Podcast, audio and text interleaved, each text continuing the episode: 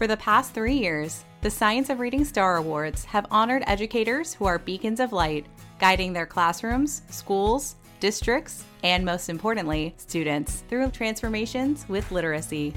Now join us as we honor this year's winners at a special celebration event, which will feature celebrity keynoters and past podcast guests. Mitchell Brookins. Two years ago, one of my students as a school administrator came to me on the playground and he said, Mr. Brookins, I want to be like the other kids. And I said, What do you mean? He said, Mr. Brookins, I want to learn how to read. And Malcolm Mitchell. When I scored a touchdown, they'd probably put my name in the newspaper. People probably tell me good job all around town. But when I finished one book, no one ever said anything. So which one am I more likely to repeat? Find out more information and register for the 2024 Science of Reading Star Awards ceremony at amplify.com slash Star Awards celebrations. That's amplify.com slash Star Awards celebration, all one word.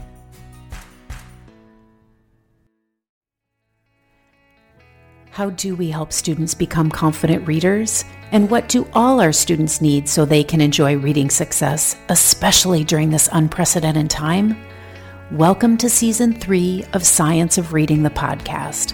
I'm your host, Susan Lambert. This season, we're celebrating the 20th anniversary of Scarborough's Reading Rope, a model that helps us understand the complexities of learning to read and helps us focus on evidence based practices. Each episode will cover elements of the model, what it means, and how it should impact classroom instruction. We've lined up a dream team of science of reading experts we think you'll really love. The science of reading movement continues to grow, and at a time that is more important than ever. It's vital we focus on research based practices to deliver classroom instruction that allows students to learn. If they aren't learning, we need to examine our practices.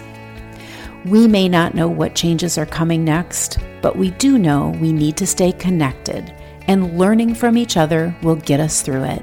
The more we learn and listen, the more we'll be prepared to lead. Our students are counting on us. Welcome to Science of Reading the Podcast, Season 3. I'm your host, Susan Lambert. We're taking a bit of a break from our series, Deconstructing Scarborough's Reading Rope, to bring you a very special episode. Today, we're bringing you audio of the panel discussion I recently facilitated as part of CDL's Plain Talk conference. Our focus was making the shift to more evidence based reading practices, and we talked with several people who have previously been guests on our podcast. Join me as we talk with Natalie Wexler, Carolyn Strom, and Ernie Ortiz. There's lots of great science of reading nuggets for you to consider, and if you've missed their episodes, be sure to go back and check them out. We are really excited to bring a panel of experts to you and talk about making shift, the shift to the science of reading in your district.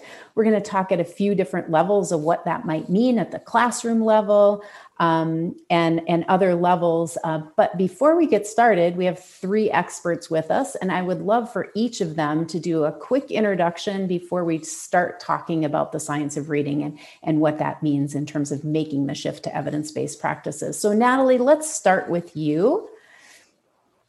Well, I'm Natalie Wexler. I'm an education writer, and I'm uh, the author of a book called The Knowledge Gap The Hidden Cause of America's Broken Education System and How to Fix It, and the co author with Judith Hochman of a book uh, called The Writing Revolution. Great. Thank you so much. And Carolyn, Hi, I'm Carolyn Strom. Um, I'm a clinical professor at NYU where I teach in the teacher preparation program. Um, and before this, I was a teacher and reading specialist for over 10 years, working with kids who had dyslexia um, and coaching teachers um, in the pre K and K 1 space. Awesome. And Ernie. Hi, everyone. Ernie Ortiz. I am a K 5 principal in Warminster, Pennsylvania, where we have made the shift of the last several years to align our literacy practices and resources with the science of reading. Prior to me being a principal, I was a K to 5 teacher in the Allentown School District for 13 years and an assistant for three years before I made the switch to the principalship here at McDonald Elementary. Great. Thanks so much for those introductions, all of you. It's great to have just a, a diverse group on our panel today to talk through what it means to make this science of reading shift. Um, and again, making changes at all kind of different levels. Also, for those of you that are watching right now, thank you for being flexible with our presentation format here. So everybody's in their own space, um, doing their own things to make it make sense. Um, and so, yeah, thanks for being flexible. As a reminder, after you all watch this, we will be available to answer questions. Um, and so, as we go throughout this recording today, make sure those of you that are listening and watching are writing down the questions you may have for the panelists so that we can get those answered. So let's just start, I think, with again, we're framing this up that we're doing some change at different levels, change in the classroom, what's it look like for administrators, what it looks like for teacher preparation. But I'd really love to start at the teacher level, the classroom level. And so, Natalie, we're going to start again with you in terms of making some shift to science of reading. And um, based on what you know and what you've written, um, how, how would you frame that up? For our for our watchers viewers here. Frame up the what the science of reading means or? Yeah maybe what the science of reading means to you and, and what it looks like in the classroom and how we can start talking about making that shift. Yeah i mean i think the science of reading is one of those terms that you hear a lot and it probably has somewhat different meanings to different people. A lot of the time i think it re- it's used to refer to the findings of the National Reading Panel, and they, they issued a report in 2000 and identified five pillars of early literacy. Um, and so most of that was focused on foundational skills, so phonemic awareness, phonics, um, fluency, uh, which has been called the bridge between foundational skills and comprehension, and then vocabulary and comprehension. And um, I think one mistake would be to see those as completely separate things that have no relation to each other. You're just doing one at a time.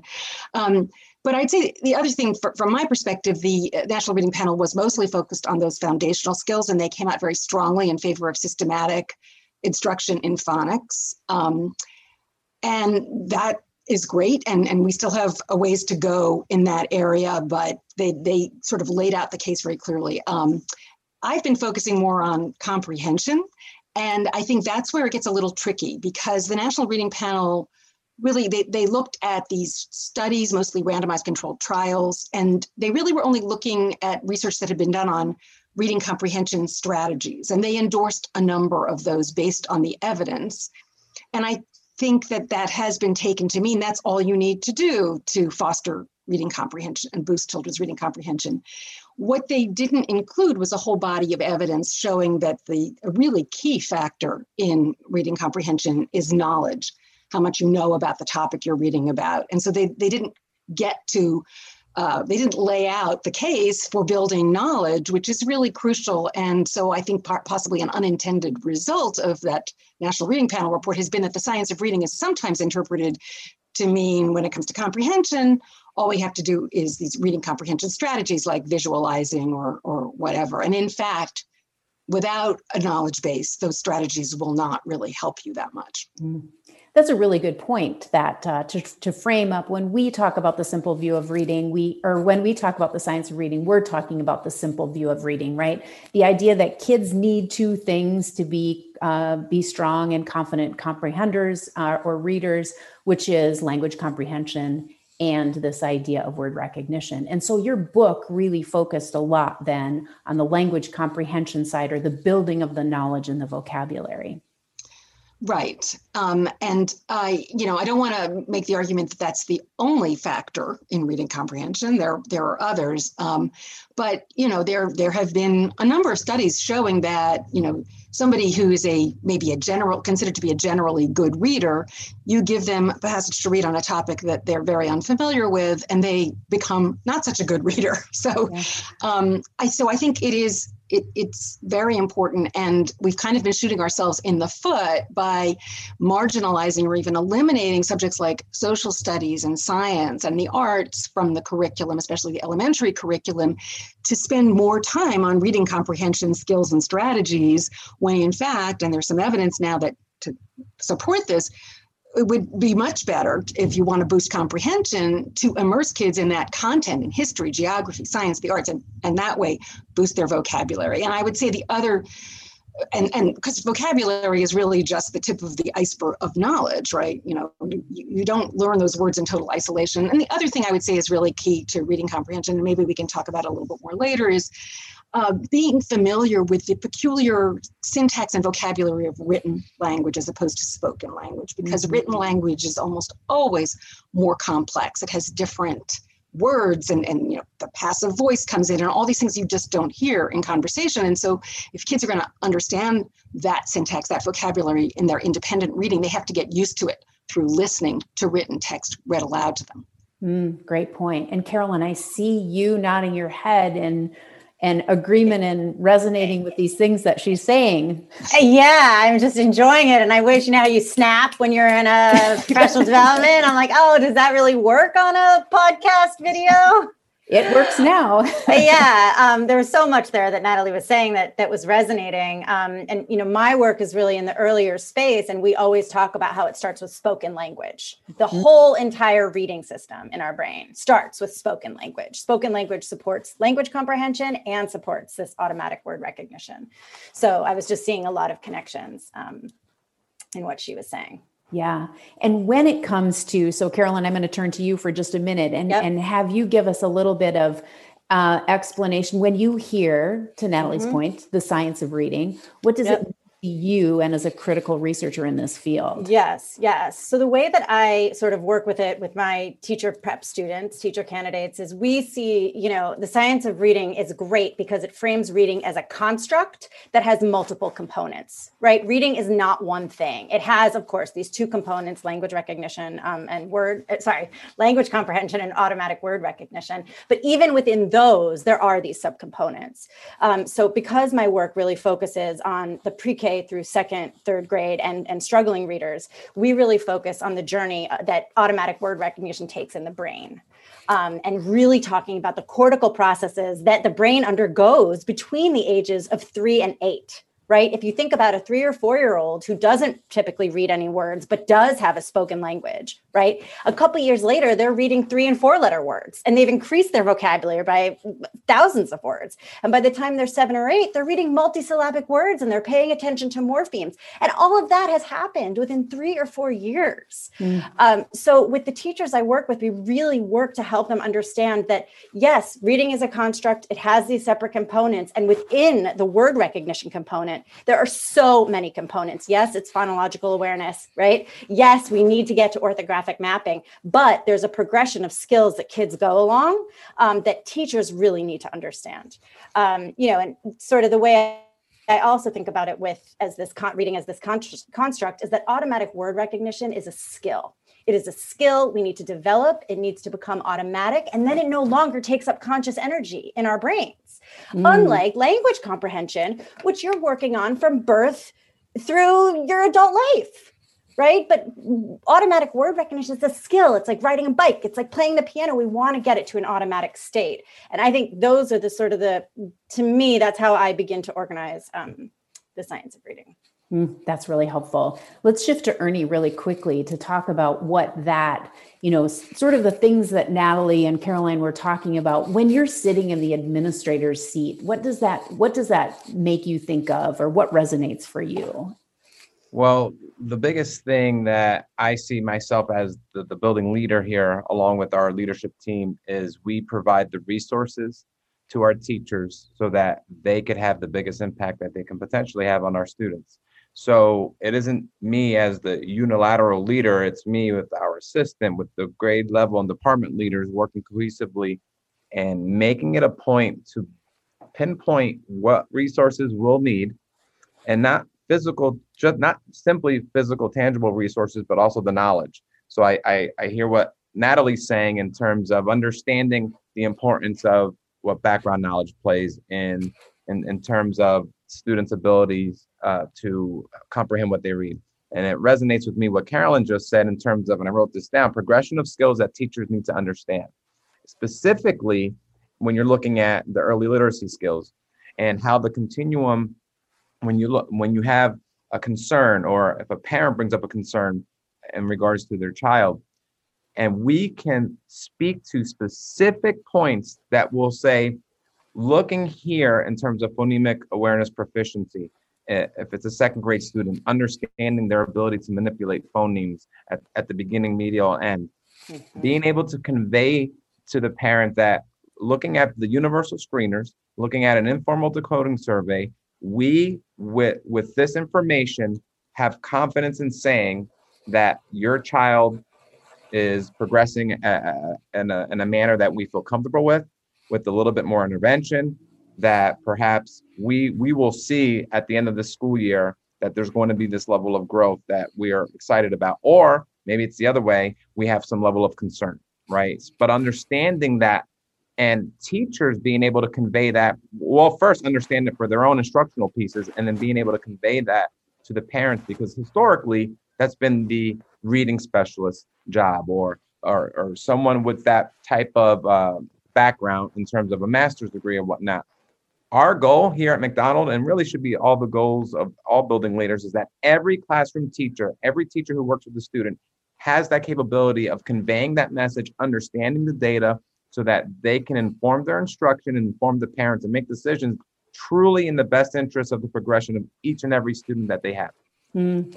That is really wise words. And, and I know the folks that are here at this conference and listening to this right now are really committed, right? Like they're here for a reason, committed to understanding how to make that change. What does that mean for me? How does that look in my classroom? Um, and so I think we couldn't overstate the importance of teachers having the knowledge and administrators having that knowledge to be able to support the teachers. Um, Natalie, I'm wondering if you can help us a little bit understand when we're talking, you were talking a little bit about comprehension strategies and how maybe teachers need to be shifting in the classroom to not focus on that, but really focus on knowledge development. Can you provide some examples of what that might look like in a classroom or how a teacher might accomplish that goal? Yeah, I, one of the things I did for the book was to follow. I was at oh, in a lot of classrooms, but I followed two, ended up being three elementary classrooms through a school year. Um, the idea was one, using the standard approach to comprehension, focusing on skills and strategies. By the way, a lot of the skills and strategies that get focused on were not endorsed by the National Reading Panel. Just ah. footnote there, but like main idea, no, not endorsed. Um, but the and the other classroom using one of the newer uh, elementary literacy curricula that actually do focus on content, on building knowledge, uh, starting in kindergarten, if not before, rather than putting those skills and strategies in the foreground. And so it's not like you don't think at all about having kids understand how to find the main idea. It's a question of what's in the foreground. And so, for example, in the second grade classroom I was following, um, where content was being put in the foreground and building knowledge, um, for example, so the teacher would read a story essentially aloud every day, and there would be discussion. And she would have a, a, a poster set that the she and the students would work on filling in information collaboratively during and after the read aloud. And the one that I often show in presentations happens to be from a unit on Greek myths, and it's about the myth of Daedalus and Icarus. And um, if you look at that poster, you it's full of content. It's full of information about the myth of daedalus and icarus. But there's also some stuff that might look like skills. So there's a question predict you know what is daedalus's plan? And then there's some boxes that say cause and effect. But and i i saw this in action in that classroom that the teacher was not trying to teach the skill of making predictions or the skill of determining cause and effect because those are not free floating skills unlike you know, phonics and phonemic awareness skills, those are not skills that can really be taught directly in isolation from content. So what she was doing was asking kids to to do those, to just instead of saying, okay, now we're going to learn how to make a prediction, she was asking them a question that required them to make a prediction or an inference, mm-hmm. or to figure out the relationship between a cause and effect. Um, and that's what works. And those kids let me tell you, they were making inferences right and left, but no one ever really commented on it. No one ever said, Oh, you just made an inference. Isn't that great? But they were learning how to do it. And I think, you know, we do want get, to get kids into the habit. I would I would call it habits rather than skills and strategies. It's a great idea for kids to be thinking, well, what's, you know, what's the main idea here? What's really going on? Or what is what does this mean? But you may not be able to answer those questions if you don't have enough background knowledge to understand the passage. So you want to get kids in the habit of doing that. Um, but you have to recognize that it's it's not a skill like riding a bike where they can just learn it, practice it, keep getting better at it, and then apply it to any text that's put in front of them. Mm. Let me ask a quick follow up question on that. Um, it, what grade level classroom did you say they were doing this Greek? This was second grade. Second grade classroom. Doesn't that seem like um, inappropriate content for that particular grade level? Well, I suppose a lot of people would think so, but you would not believe what these kids were fascinated by and, and quite capable of absorbing and learning. I mean, you know, there would also be vocabulary words of the day. And so I went from the skills focused classroom where the vocabulary word of the day was curious because they were reading Curious George. Mm. The other side of town to this, and, and these were all kids from low income families. They happened to be different parts of town, but they were all children of color. I went into the other classroom and, and the topic was Buddhism. And the, one of the vocabulary words of the day was enlightenment. so, uh, you know, um, kids and these kids many of whom came from non-english speaking families they were learning these vocabulary words using them in their own conversation mm-hmm. and under and they clearly understanding what they meant and they were also making the most thoughtful insightful comments during class discussion and making all sorts of connections this was the third year they were in using this curriculum but they were making connect so they started in kindergarten they were making connections like oh yeah i remember that from first grade. I mean we were, they were learning one of the things they were learning about believe it or not was the war of 1812 which a lot of american adults you know don't know much about. And one of them i remember said you know when a, an army surrenders it flies a white flag. And the teacher said hmm that yes how did you know that? And she said well I remember that from first grade from the American Revolution, and all the other kids went, mm-hmm. "Yeah, first grade, yeah." You know, so they were making all sorts of wonderful connections, and they were so much more engaged.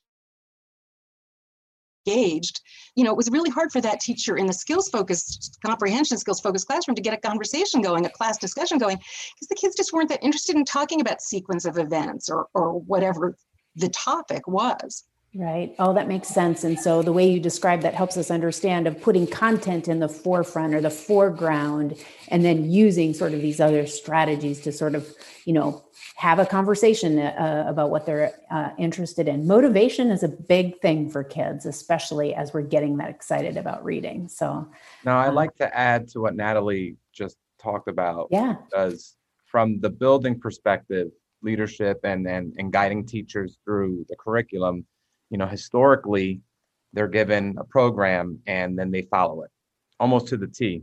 You know, you you might hear things like follow this with fidelity, and there are you know there's some merit to that, but sometimes it can be the, the at to a detriment in terms of content and knowledge building because the focus is so much on skill.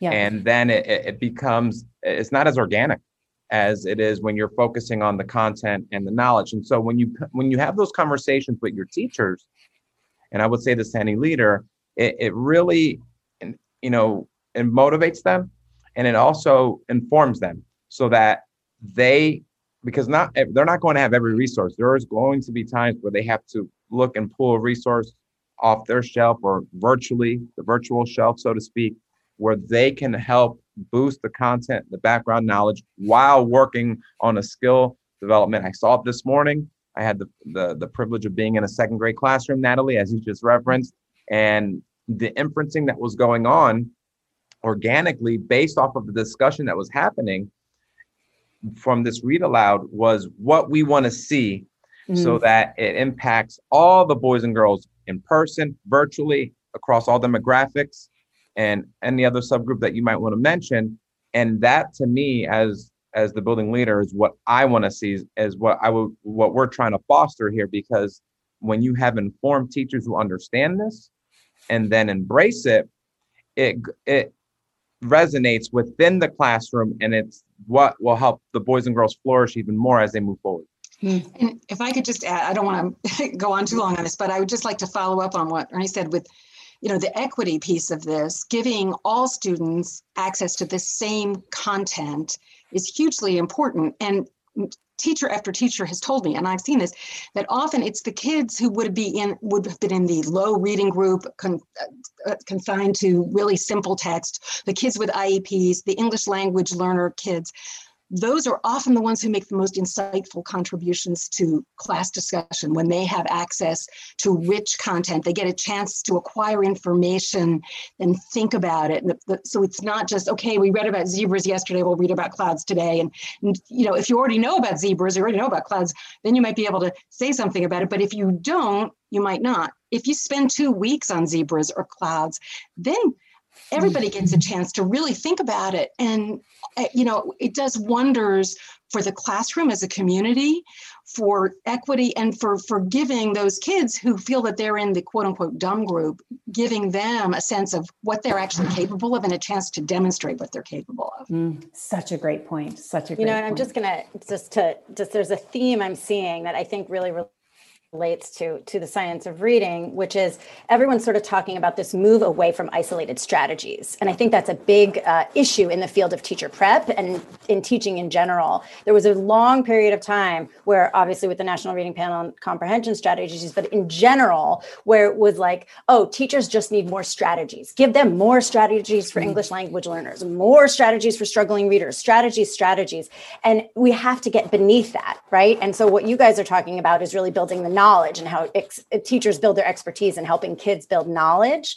Um, and I just, I love that we're sort of getting at this issue that teaching is not just a collection of strategies to mm. try here and yeah there. that's a that's a good point i think i remember it was when i was in my teacher prep program it was building your toolbox like you mm-hmm. have all of these things in your toolbox that you can pull out yes. but they were all disconnected from yep. the you know the larger content yeah you know yeah. i'll just add and i'm sure this is maybe not true everywhere but i have been sitting in virtually on some classes ed school classes mm. and that is exactly what i'm seeing it's still all about strategies pre-reading strategies during reading strategies post-reading strategies. That's it. Hmm. pre-reading strategies huge because that's something that a lot of te- a lot of teachers rely on. And to pre-teach and to make that lesson or whatever uh, book read and and small group instruction instruction go smoother. And that's a mindset shift in terms of like for example getting away from picture walks and mm-hmm. relying on having the boys and girls actually read the words that are on on the page then looking at pictures and i you know just real quick I, i'll share an example of when we had a pre-meeting for an, an observation as we do and the teacher was going to do a picture walk and i and i challenged her to say hey we want the boys and girls to really focus on the words so what she did was virtually with her google slides remove the pictures but have the boys and girls focus on the words, predict what might be in the pictures, and then show the picture work, the pictures after the words, which was great. And uh, uh, just that conversation with the pre-observation, and then that, that little tweak that she made made the lesson even more impactful. That's yes. great. You know, that's a good segue to Carolyn. Um, I want to turn to you to talk a little bit about how do we make that shift in the classroom then when we're talking about evidence-based practices mm-hmm. and you're mm-hmm. focusing on word recognition mm-hmm. how do we like how do teachers make that shift because mm-hmm. that was a great example ernie yeah. um, what does it look like in the classroom on the other side of the simple view? Right. So, on the other side, what it looks like is attention to sort of what Ernie was just saying. It looks like attention to letters, right? And mm. how they represent sounds. When teachers and parents understand that the main task behind word recognition is turning symbols into sounds, right? That is what stands in the way, then that is what the focus is. And of course, you are focusing on building knowledge at other periods, right? But when you're focusing on word recognition, you're really focusing on the letters. And since letters stand for sounds, it starts with perceiving sounds. And so it starts with phonemic awareness, which I know has a lot of different interpretations, right? But it's very basic, uh, sort of that it, what it's really asking us to do is asking kids to hear individual sounds and words and mm become sound sensitive right? And so in pre K and K, that doesn't look like drills. Oftentimes, when we think about systematic, explicit instruction around word recognition, we think it has to be boring and look like skills. But phonemic awareness is fun. It involves wordplay. Kids are up, they're down. If they're if they hear the sound shh, they're hopping up, right? If they hear shh, they're going down. And what are they doing? They're tuning their brains to hear the individual sounds and words because if they can't hear them, then they're not going to be able to match them to symbols. And then the reading circuit is not going to sort of work the way it's designed to work. Mm-hmm. So, in making the shift to explicit, systematic, structured phonics instruction with the goal of word recognition, one of the things we've really tried to do is help teachers understand and model how it does not have to be boring. Mm. It's been a real crime that word recognition and phonics instruction has this reputation as drill and kill, mindless, boring, decontextualized. Not at all. We're playing with words, we're moving words around, we're turning best into beast right? We're changing short E to long E. So all of that can be really fun. So when you go into a pre-K and K classroom, I would say that's what you're seeing. You're seeing wordplay, you're seeing playing with letters and sounds. As you get into the into kindergarten and first, second grade, you're seeing active decoding and dictation. And I'm going to say it, decodable texts right? So decodable text has this again also have this uh, poor reputation, but they are how kids practice word recognition, right? Mm-hmm. And anytime you're you are learning a skill, what do you need? Practice. Right? Decodable texts were never written, they're not designed for knowledge building necessarily. You might, okay, but that's not what they're designed for. They're designed for practice.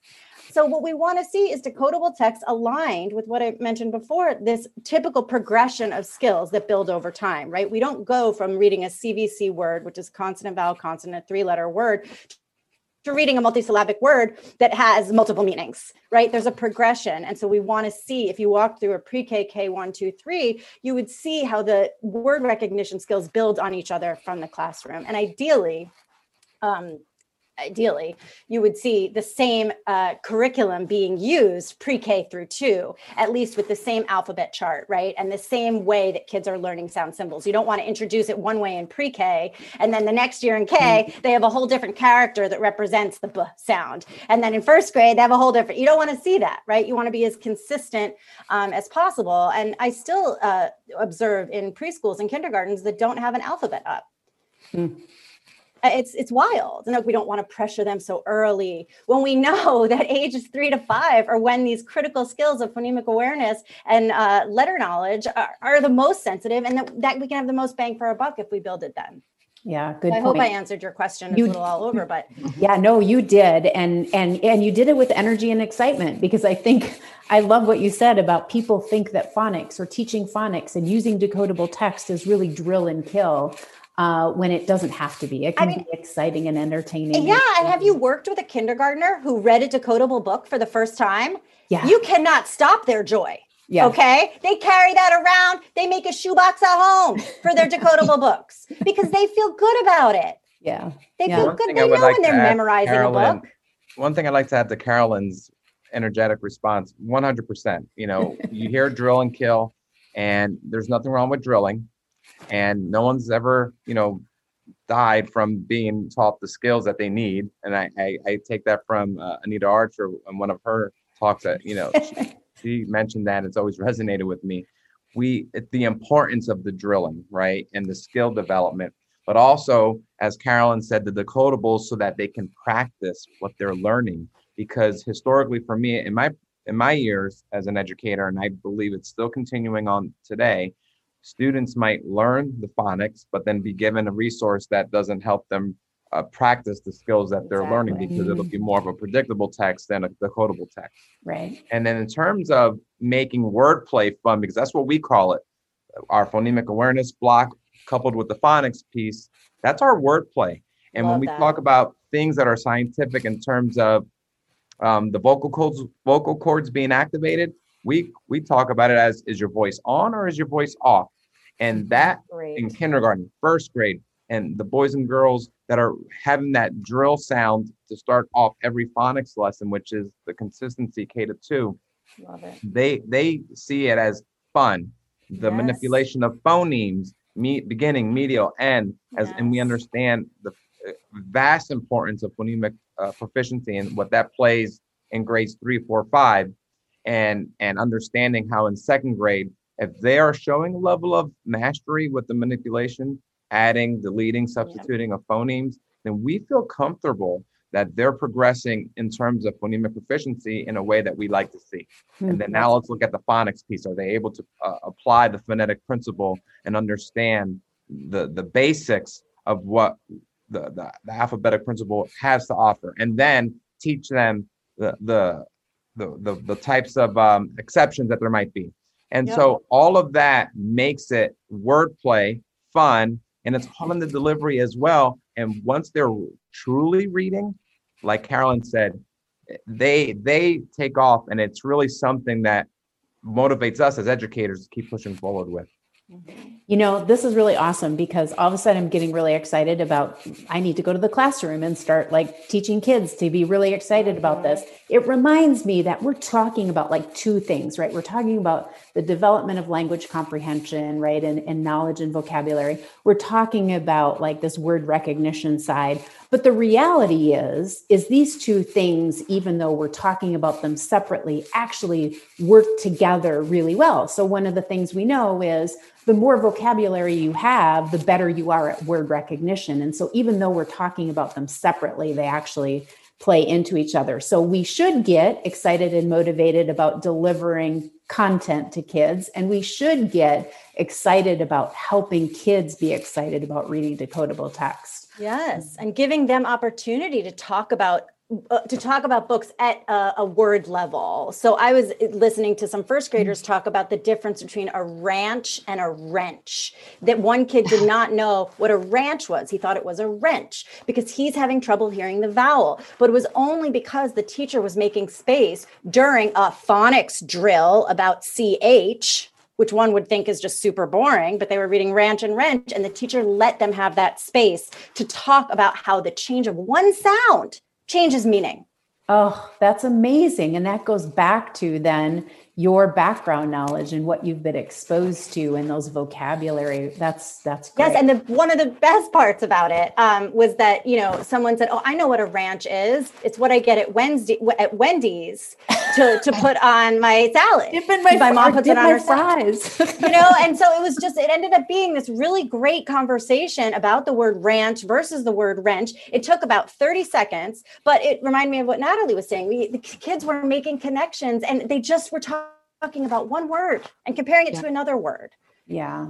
I just would like to interject one thing, which I, I think it, it, one of the, the problems is yes, these things are interrelated, but I think we've kind of been relying on kids to mm. build their own knowledge through yeah. their decoding skills, yes. through their own reading skills. And not only does that, that doesn't work when they're still just learning to decode, it actually doesn't work for quite a while. It's not going to be the most efficient way to build their knowledge through their own reading. And, you know, because there's this Sticht curve, I think it's called. It shows that listening comprehension exceeds reading comprehension on average through age 13. Yep. And of course, sometimes it's going to be beyond that. And if the topic is difficult and you can't decode the words easily because they're unfamiliar, you know, listening may still be a more efficient way of getting you familiar enough with the concepts and vocabulary so that then when you look at them on your own, when you're reading individually in text, you'll have a better chance of understanding and recognizing those words. Really good point. And especially for our struggling readers, right? We can't count we can't count on them accessing text to be able to build that background knowledge and vocabulary because it's going to make them go further and further behind. Mm-hmm. Um, right. Yeah. Um, Natalie, I'd like to extend a little bit on that because you know we've all been talking, and there's sort of an underlying assumption that we all have Ernie as a building administrator who's encouraging us and providing resources for us to like actually accomplish this in the classroom. What about the teacher out there who is the lone teacher in his or her own classroom in school or in the district? That really is like, I get the evidence for this and I want to make this change in my own classroom. As it relates, Natalie, to the work that you've done with knowledge building, what advice would you have for that teacher? Well, you know, I get emails like that from teachers um, regularly, and um, my heart goes out to them because a, an individual teacher has a limited ability to build knowledge knowledge building is a gradual cumulative process that extends across years across grade levels and an individual teacher doesn't have control over what happened the year before or what ha- is going to happen next year.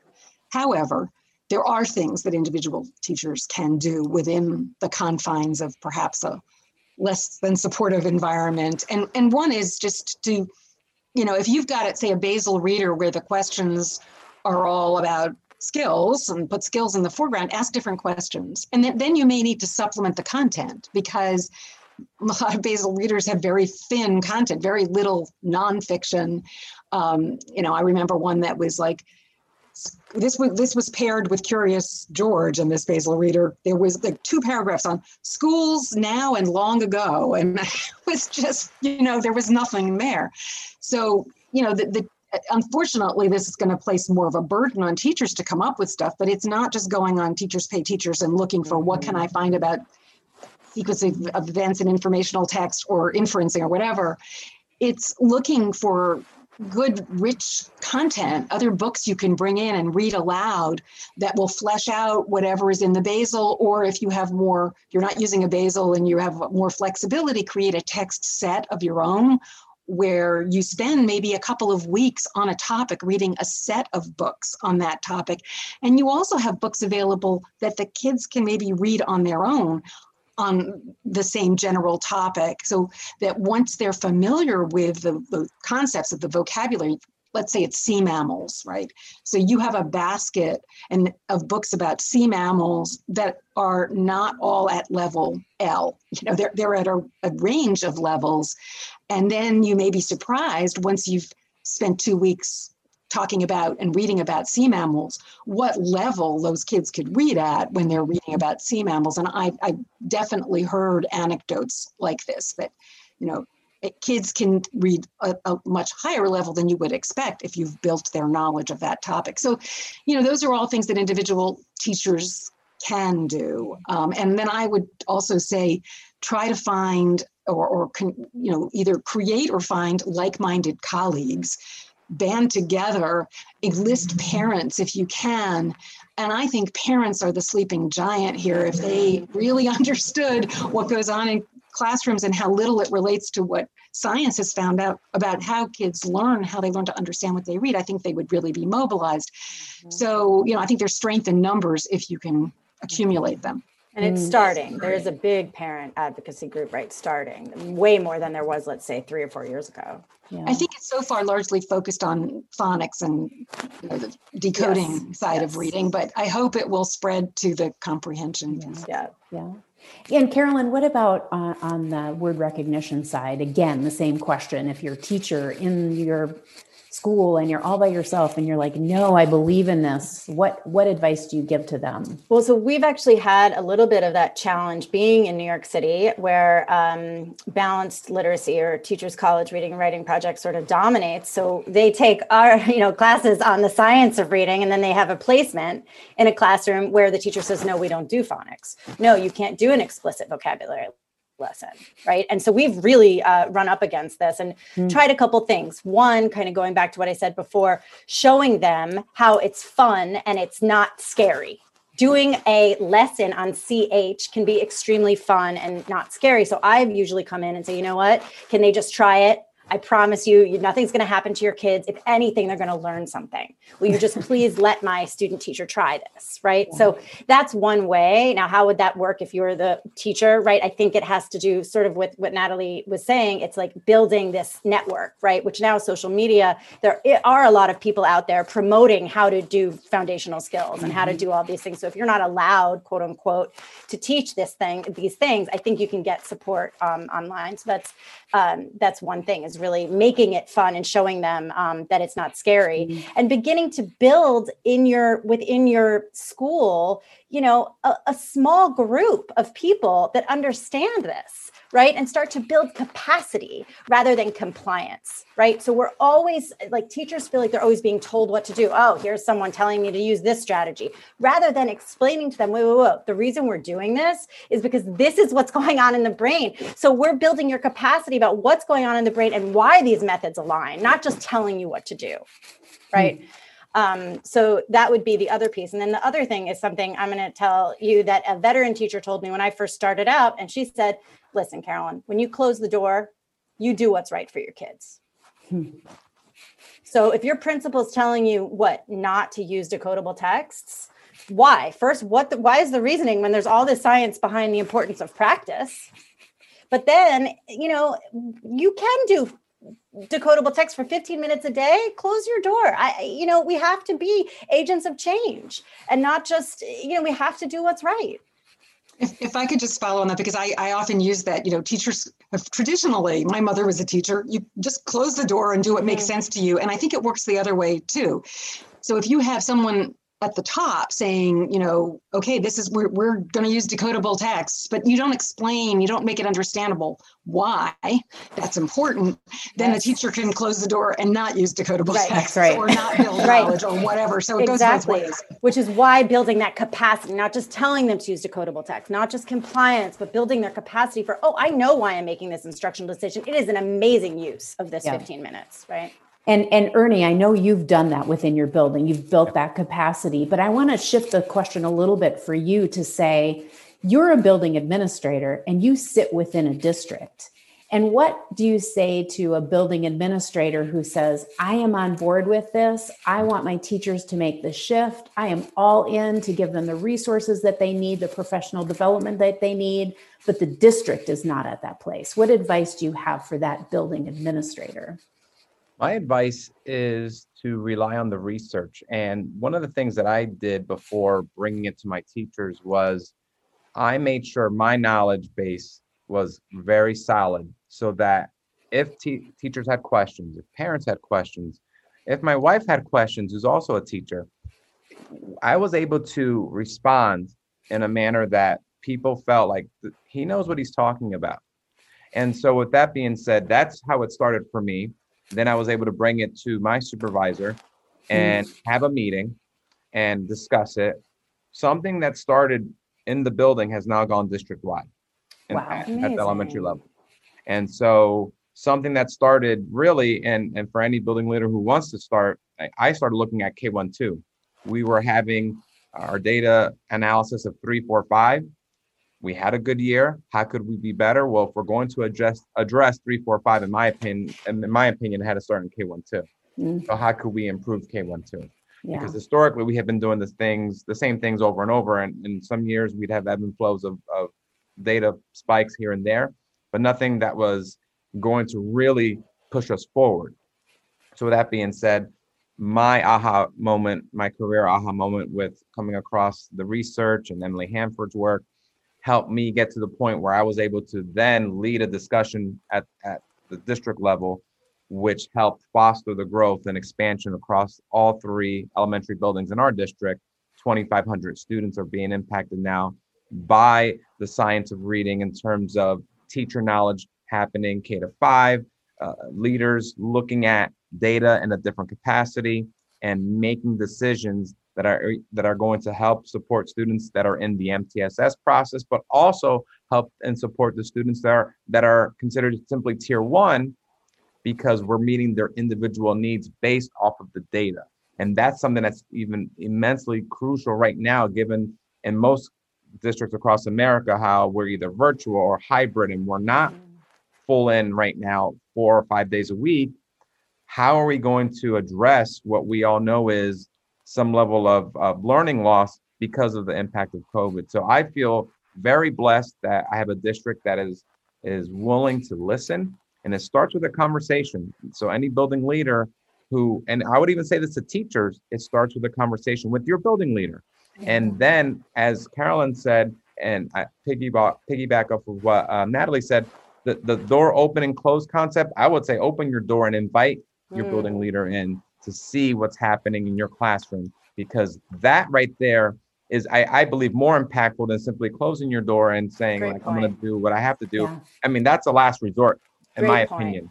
In my opinion, that's a last resort. Let them see what's happening, and then when you have the MTSS meetings and students are brought up that might have some level of concern, the data that you provide and the mm-hmm. specific types of, of, of information that you're going to say that and, and with confidence speak to, will resonate with your building leader and you're they're going to be like wow that's that's interesting and and that will raise their eyebrow. It's i've seen it happen and that's my encouragement in terms of teachers with their building principals and then building leaders with their district.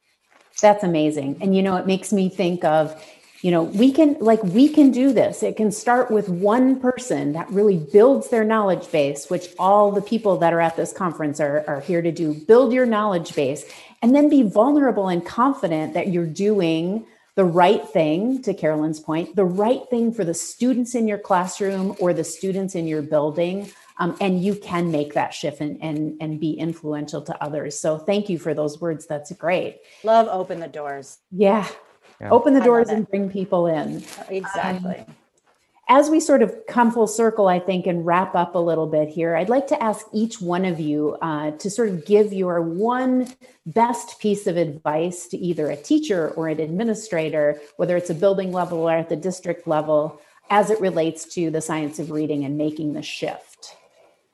So mm-hmm. that's kind of a big question, but let's start with Natalie. What are you thinking? Well, I, you know, I, would like to just get in a plug for one thing we haven't talked about, which I yeah. think is hugely potentially powerful, and that is writing instruction.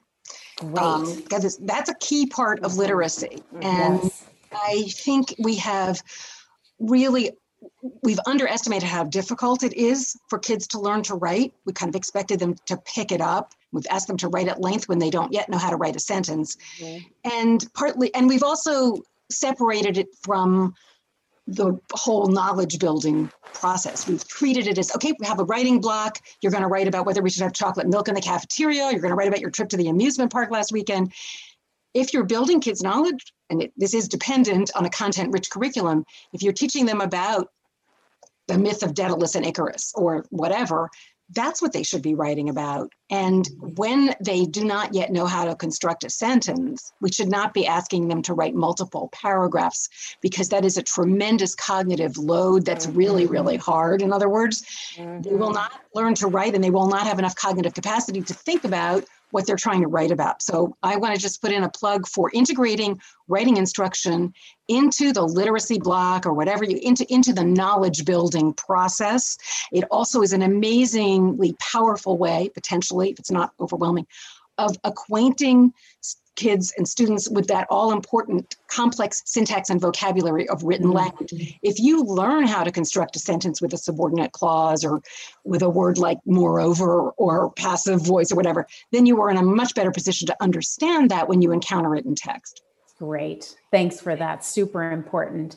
Um, Carolyn, what about you? Either final advice or a final plug? Yeah, so um, I guess since I'm at university involved in teacher prep um, and think a lot about research to practice, um, something that I think a lot about is that research does not change practice by itself. It is mm. not like you can just share research. First of all, it's not written for teachers typically. You can't just share research and people say, oh, oh my gosh, now I get it. I'm going to totally change the way I've been doing things for the last 15 years, right? research does not change practice by itself. And we need and have been developing on the side of teacher prep, have been developing ways to show how research can connect to practice. People are talking about it as translational neuroscience or translational research, whatever you want to call it.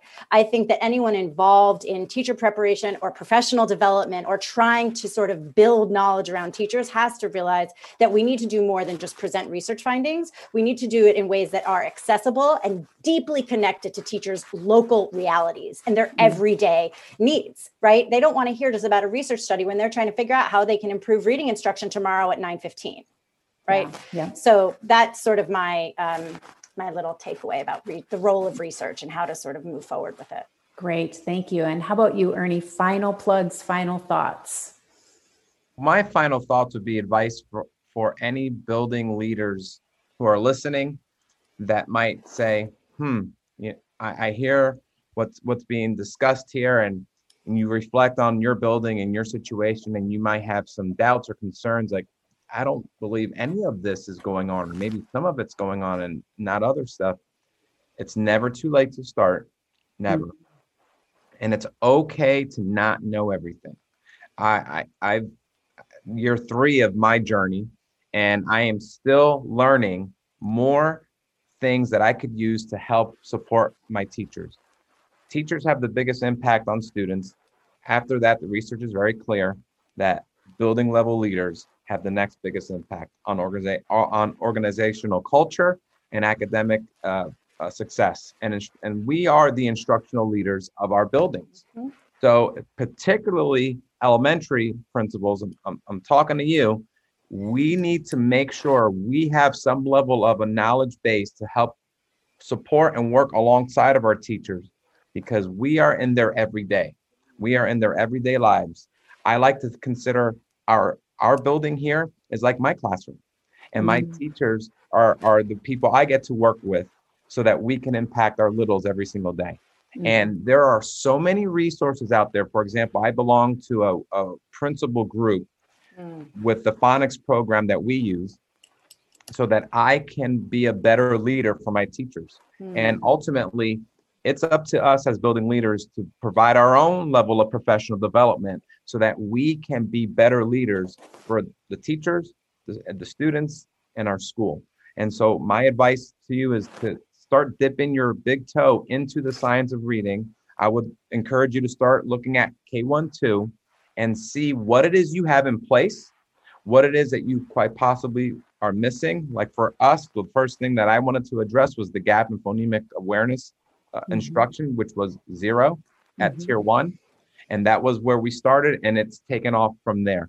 And mm-hmm. I'm very proud in the le- and the level of success that we've had in the two plus years since then, since that initial conversation with my faculty and staff. And it starts with that conversation. Once you feel comfortable and ready to do that and know that you're not alone. You have a vast network of people, whether it's the Twitterverse, whether it's numerous Facebook groups that that that are out there, people who will help support you to start and continue your journey. Yeah, great. Thank you for that. And what better place to start and continue your journey than in a conference like this? So, thank you for joining. I think we're going to be taking some questions from our audience members now. Um, but what a great conversation. Thank you, everyone. Thank you. Thank you. Thank you, Susan. Thanks for listening and keep your feedback coming. Do you want to learn more? Be sure to stay connected by subscribing on your favorite podcast app and join our Facebook discussion group, Science of Reading the Community. Visit amplify.com to check out all our free literacy events and upcoming Science of Reading Symposium. Until next time, keep the hope, take the action, and stay in touch.